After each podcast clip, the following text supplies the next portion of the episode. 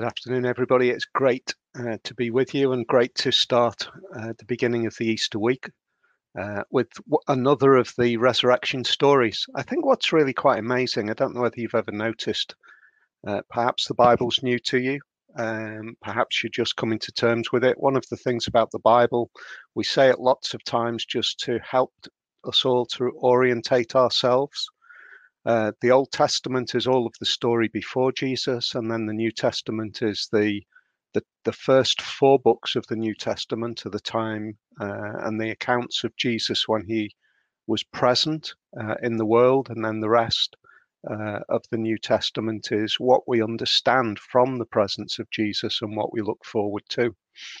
Um, one of the things that I find really amazing in the resurrection stories is given the significance of the resurrection, this this huge world shaping, uh, completely unique event, uh, the accounts are relatively small and, and they're relatively short. And um, we can look at one of them this afternoon. It's the account of Mary Magdalene and, and coming face to face with the risen Jesus. But maybe if we take ourselves back a little bit, Mary has previously gone down to the tomb, and what we know about the um, the uh, burial of Jesus is that the Jews recognized that or feared that there was the possibility that the um, the followers of Jesus would uh, take his body and then claim that he had been risen, and so uh, there was a huge movement uh, amongst both the Romans and and the Jewish uh, uh, leaders who had come together to to to kill Jesus. Um, there was this strong movement to make sure that that didn't happen. On the one hand, the tomb was sealed with a heavy, heavy stone across rolled across uh, the front of the tomb, and then there were were guards, uh, Roman guards placed in front of it what we actually see as well to to counter that idea of uh, the powerful disciples is one of the things that the New Testament makes really clear is that the disciples are absolutely terrified. They're hiding away against all of their expectations. Jesus has been taken and crucified. Uh, and Mary, in her grief, goes down to the tomb and finds that the tomb is open uh, which is an incredible thing. So she rushes back, finds Peter and what the earlier part of chapter 20 describes as uh, the other disciple, which uh, everybody generally thinks that that's uh, John. Uh, Peter and John rush down to the tomb along with Mary. Uh, John and Peter go into the tomb and they, they see that, as Mary had said, the tomb is open and the tomb is empty. They see the cloths where Jesus, which Jesus had been wrapped in at, at each end, and then they return to where the disciples are staying. One of the things that we see at this moment is that Mary continues in grief. She does not see this as a moment of hope. She sees actually, I would say, almost a further tragedy almost as though Jesus has been has been killed, uh, and now her her mind, I guess, is that his body has been desecrated. He's not even allowed to rest, uh, and so we take up the uh, the story in verse eleven. Mary stood outside the tomb, crying. We see a broken Mary. We see a grief-stricken Mary, uh, and then everything changed. The whole of the future for Mary changed and the whole of the future for humanity changed in this moment. As she wept, she bent over to look into the tomb and saw two angels in white seating where, seated where Jesus' body had been, one at the head and the other at the foot. They asked her, Woman, why are you crying? They have taken my Lord away, she said, and I don't know where they have put him. That's Mary's response in her grief in this moment. I think the other thing to, to note, um, probably against all of the, the kind of ideas of many uh, medieval paintings or Renaissance paintings. The the angels here, I would say, are they look and appear like human beings. Um, Mary isn't terrified by them. She engages them in conversation. She doesn't see them as a spectacular uh, intervention in this moment. She sees them as two people who are in the tomb where she is engaging in a conversation. And her response is they, presumably meaning those who have uh, already um, attacked Jesus, killed him, uh, put him on trial, killed him, uh, uh, and continuing the pressure on the disciples. They've taken him now, and I don't know where. But what we see in the next moment is what I would describe as grief filled ignorance turning to hope filled recognition. Grief filled ignorance turning to hope filled recognition. At this, she turned around and saw Jesus standing there. But she did not realize that it was Jesus. We're not told why she didn't realize it was Jesus. Um, I think the implication is probably because he is the last person that Jesus, that Mary would have expected to be standing behind her. She's not fearful of the angels. She sees another person behind her. And almost, well, the same question is then asked uh, of Mary by Jesus Woman, why are you crying? Who is it you're looking for? So we've got, on the one hand, the angelic beings, and we've got Jesus asking Mary the same question. What's her response? We see that she, thinking he was the gardener, she said, Sir, if you have carried him away, tell me where you have put him, and I will get him. I suppose there's almost for Mary in that grief filled moment, there's almost maybe the possibility of a little bit of hope. Maybe it isn't they, the ones who've oppressed Jesus. Maybe it's this gardener who for some reason has moved the body of Jesus. Tombs in the ancient world um, were not were not tombs in the or burial places in the way that we think of them. Uh, we think of the idea of being buried in in our culture as you are buried and and you stay there. Uh, in actual fact, the tombs, the the places where Jesus would have been taken, his body would have been placed in uh, a rolling stone tomb with a, a, a, large round stone that rolls across the entrance. Uh, and he would stay in there until his his bones are what is left, and then his bones would have been taken and placed in a box. That's uh, uh that's the way it worked in the ancient world. And so Mary is desperate, really, for the cultural care of the dead to be presented to Jesus. But in that moment, everything changes with one word, and it's her name. Look at how it changes. Jesus said to her, Mary. Isn't that amazing? He names her. She turned toward him and cried out in Aramaic, Rabboni, which means teacher, rabbi. I, think that's just such a beautiful moment, isn't it?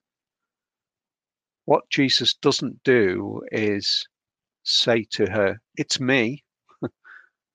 he engages in relationship with her. He, he speaks her name. And in that moment, Mary recognizes Jesus. It's a beautiful moment. And her response is what we're thinking about today. She turns to him and she says, Teacher, Rabboni. I think it's one of those things which is uh, one of those moments where the translation of words um, doesn't necessarily capture all that that means.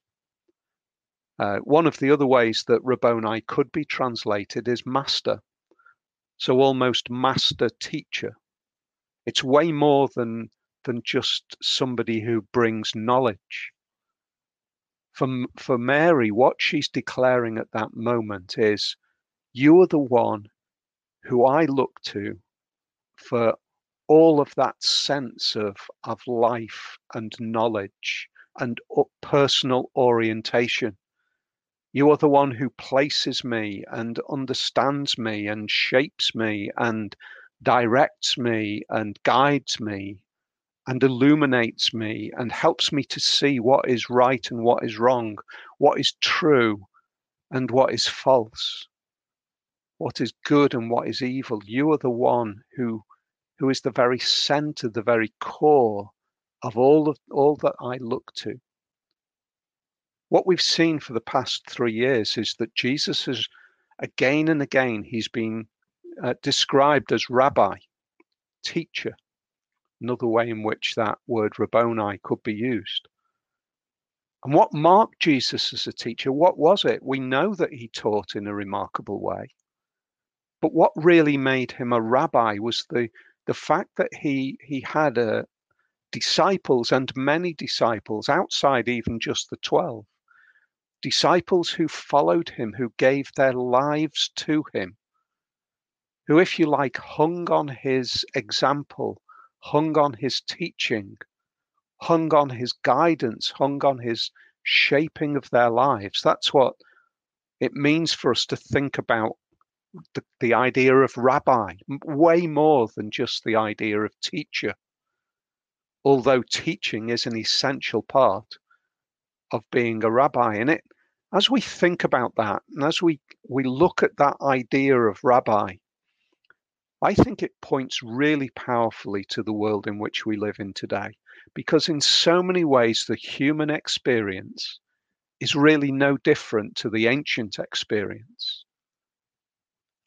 If I ask the question for us, where is yours and where is my source of truth, guidance, direction, and hope?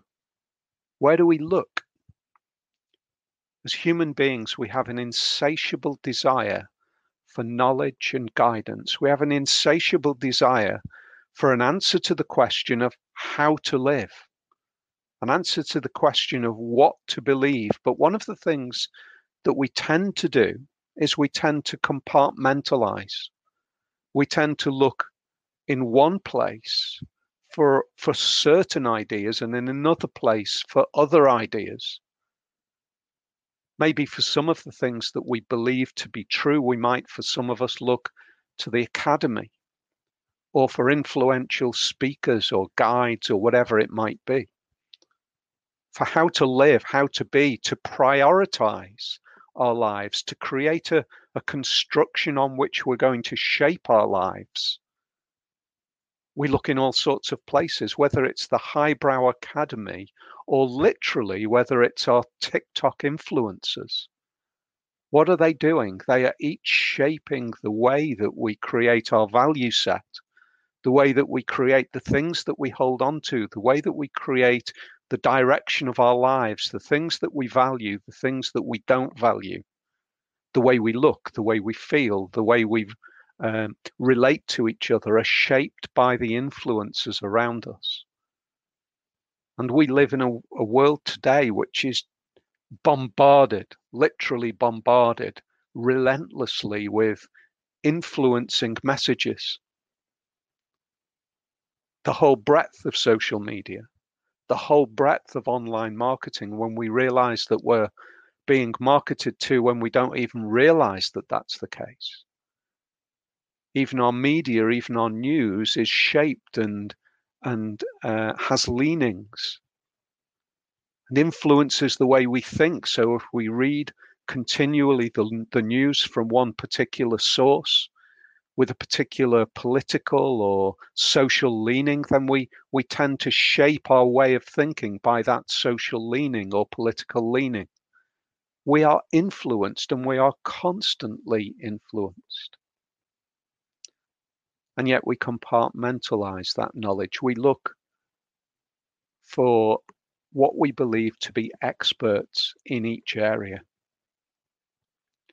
One of the things that the ancient world understood, which we, I think, in general terms, have lost, but one of the big debates in the ancient world was what what what did we exist for? Is there more than this current life? I suppose we do ask it on on occasions, but it was such a powerful question in the ancient world. Is this life that we have all that we have? Or is there more? Is there life beyond the grave? If you've been around Christchurch for any length of time, you know that one of my uh, favorite films is is Gladiator. Uh, the idea of of the idea of what comes beyond the grave is is captured in a, a, a phrase that uh, that Maximus uses just as a, they're going into battle. And as I've dug into that phrase, um, it, it seems to say one thing, but in actual fact, it comes from a completely opposite mindset. He says this what we do in life echoes in eternity. Great phrase. But actually, it was written by Marcus Aurelius, who he's depicted as, as serving. Marcus Aurelius didn't believe in any idea of an afterlife. He was arguing in his culture, which was shaped in so many ways by the idea of an afterlife. Marcus Aurelius was arguing that there isn't any afterlife. And so the eternity that follows beyond your death, what we do in life, our reputation, who we are as people, who we are as warriors, who we are as strong players on this world scene for the short space of time in which we live in this world, that is what echoes for eternity. I suppose what he was capturing in that phrase and what's right at the heart of the question is this we will live a different life depending on how we answer that question of whether there is life beyond the grave. The reality is that if we think that this is all there is, then we shape our lives accordingly. We live for the best that we can be in this moment. We don't really worry about whether there is anything bigger, anything more important, anything more significant than what we see around us. We live to to enjoy the moment, if you like, because this is the only moment that we have. The alternative is that we do start to ask those big questions Is there more to life? Is this all that there is? What we see in this little account of Mary with Jesus is the answer to that question if we believe what we see of this account. Because the resurrection of Jesus answers that question. It says that beyond death, there is life. That there is something beyond this current experience that actually death is not the end. And so we ask ourselves, therefore, how do we live? What Mary was capturing in her use of the term Rabboni was something that flows right the way through the Bible. The idea that we look to God we look to God for the answer. We look to God for the wisdom. We look to God for the knowledge. Proverbs 2 6 puts it like this For the Lord gives wisdom, from his mouth comes knowledge and understanding. That's in the Old Testament. It's the idea of knowledge and the idea of understanding comes solely from God. Jesus said earlier on in the in the Gospel of John in chapter 14 and verse 6. He says this I am the way and the truth and the life. I am the way. I am, if you like, the guide, the shaping, the bringer of knowledge and truth, and I am the hope of life. And he says even more no one comes to the Father except through me. See the way Jesus develops what was said in the Old Testament, where the Old Testament says, Look to God for knowledge and understanding, this unseen God. Jesus says, I am the one who now brings that knowledge, that understanding to you in person. I am now present with you. I am now visible, not invisible. So live wisely accordingly uh, to the knowledge that you receive from my presence. Paul the apostle later reflects on this this knowledge of God, this this center of knowledge in Jesus when he's writing to the Corinthians in 1 Corinthians 1 he says this we preach Christ crucified a stumbling block to Jews and foolishness to Gentiles. I think that's an amazing um, way of bringing together all of the worldview of Jesus. On the one hand there might be the idea of the concept of God, but the idea of a crucified Jesus is just a, a, stumbling block. It's something that we trip over because it can't be that. On the other hand, the idea of a weak God is foolishness to those of the ancient world.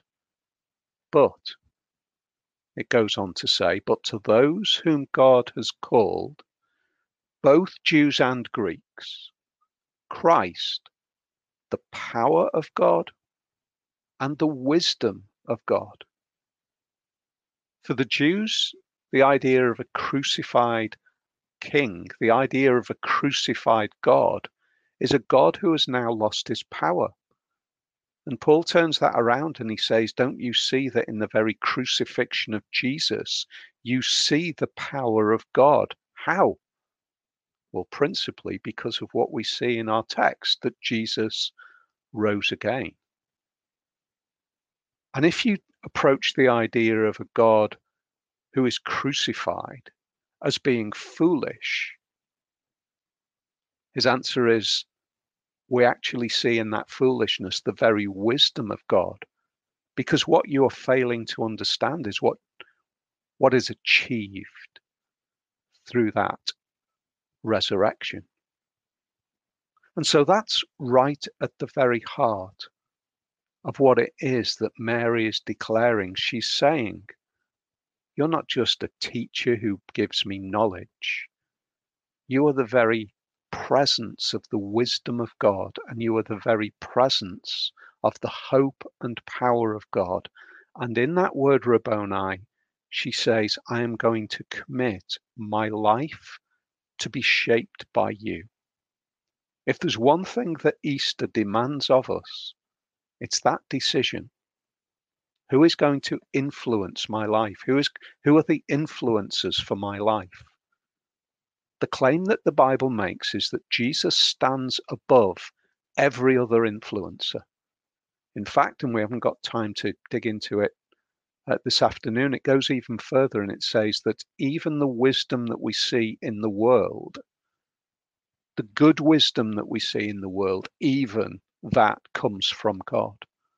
So the arrogant human mindset, which says that we have created this knowledge, how do we create a pill which becomes a camera that travels through the body and takes multiple pictures to check for cancer? That genius capability that is able to shrink silicon chips to tiny sizes. I don't know whether they're using graphene uh, to produce those tiny circuits, maybe. But what we do know is this is that the wisdom to achieve that comes from God. It's it's it's based on the very foundations of the way in which the physics of this world is created by the God who made the world. And so Mary says it's not just the wisdom of how to live, but it's the wisdom of the hope to live in this way. And that's what Jesus claims of us today. Where is our hope? Where is our influence? Where is the thing that shapes and guides our assessment of all other knowledge claims? The God who is at the very forming of our knowledge and hope. The next little part of the text is incredibly surprising. In verse 17, we see this. Jesus turns to Mary and he says this Do not hold on to me. really? You've just risen? We have a woman who is transformed from grief filled ignorance to hope filled recognition in seeing you. And you're saying to her at that moment, Don't hold on to me. Why? Why would Mary not hold on to Jesus? Surely that's what Jesus wants. He wants for people to hold on to him. I think what he's saying to Mary is, You haven't seen the best yet. Because he goes on to say, Don't hold on to me because or for I have not yet ascended to the Father. Go instead to my brothers and tell them, I am ascending to my Father and your Father, to my God and your God. He's saying, Don't hold on to me because there is going to come that next stage of the journey of me working out your salvation, which is me ascending to the Father. Why is that good news for Mary? And more importantly, why is it good news for us? And it's this when we see Jesus in this moment, the resurrected Jesus, we actually see a Jesus who is limited in his power. You might say, well, he's just risen from the dead. How can you say he's limited in his power? He's limited because he is constrained by time and space in this moment, we see Jesus for a few minutes with Mary. And if you like, we are observers of that moment. We are those who can look on and see that moment. But that's all that we can do. We can only look on and see. We can only look on and hear. But Jesus has been preparing them for something way more. Earlier on in the book, in chapter 16 and verse 7, he says this I tell you, it is for your good that I'm going away. This is what he's talking about. Mary, it's for your good that I'm going away. Why is it for your good that I'm going away? Because unless I go away, the advocate will not come to you. If I go away, I will send him to you.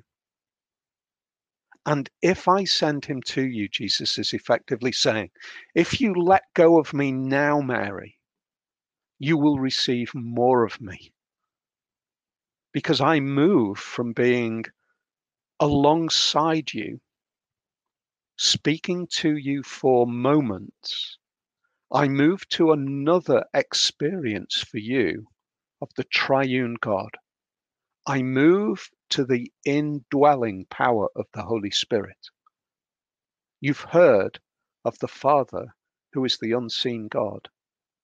You've seen the presence of the Son who is the God who is seen, who walks alongside you. But there is another experience, what he describes as the advocate.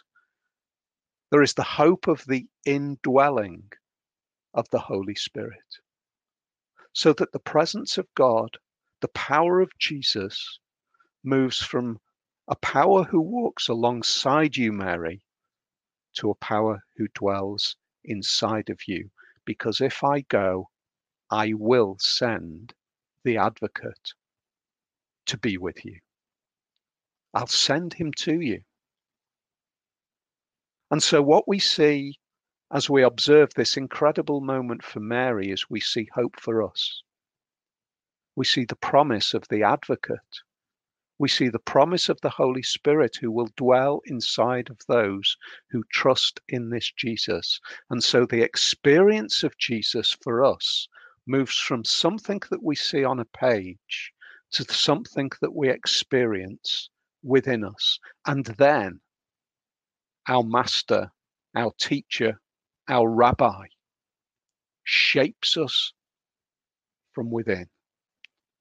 We come to his word and he speaks to us through his word.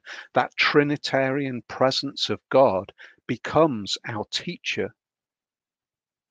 He becomes our rabbi who speaks with a presence that we can only know when the Holy Spirit dwells within us. And so, to conclude, when we are surrounded by influences which shape our way of living in so many different ways, the great hope of Easter is quite simply this that the risen Jesus proves the authority that the God of the Bible is the source of all knowledge and hope, and that he claims and demands that he is our Rabbi Lord, our Master King. And he says, I will not walk distant from you. I will walk present with you, and I will dwell within you. And so the opportunity comes for us I suppose the opportunity that is presented in this text is for us to stand alongside Mary and to say, You are my rabbi teacher. You are my Lord. When I don't know how to live this life, when I don't know how to shape the life that I live, teach me, please. Guide me, help me, keep me.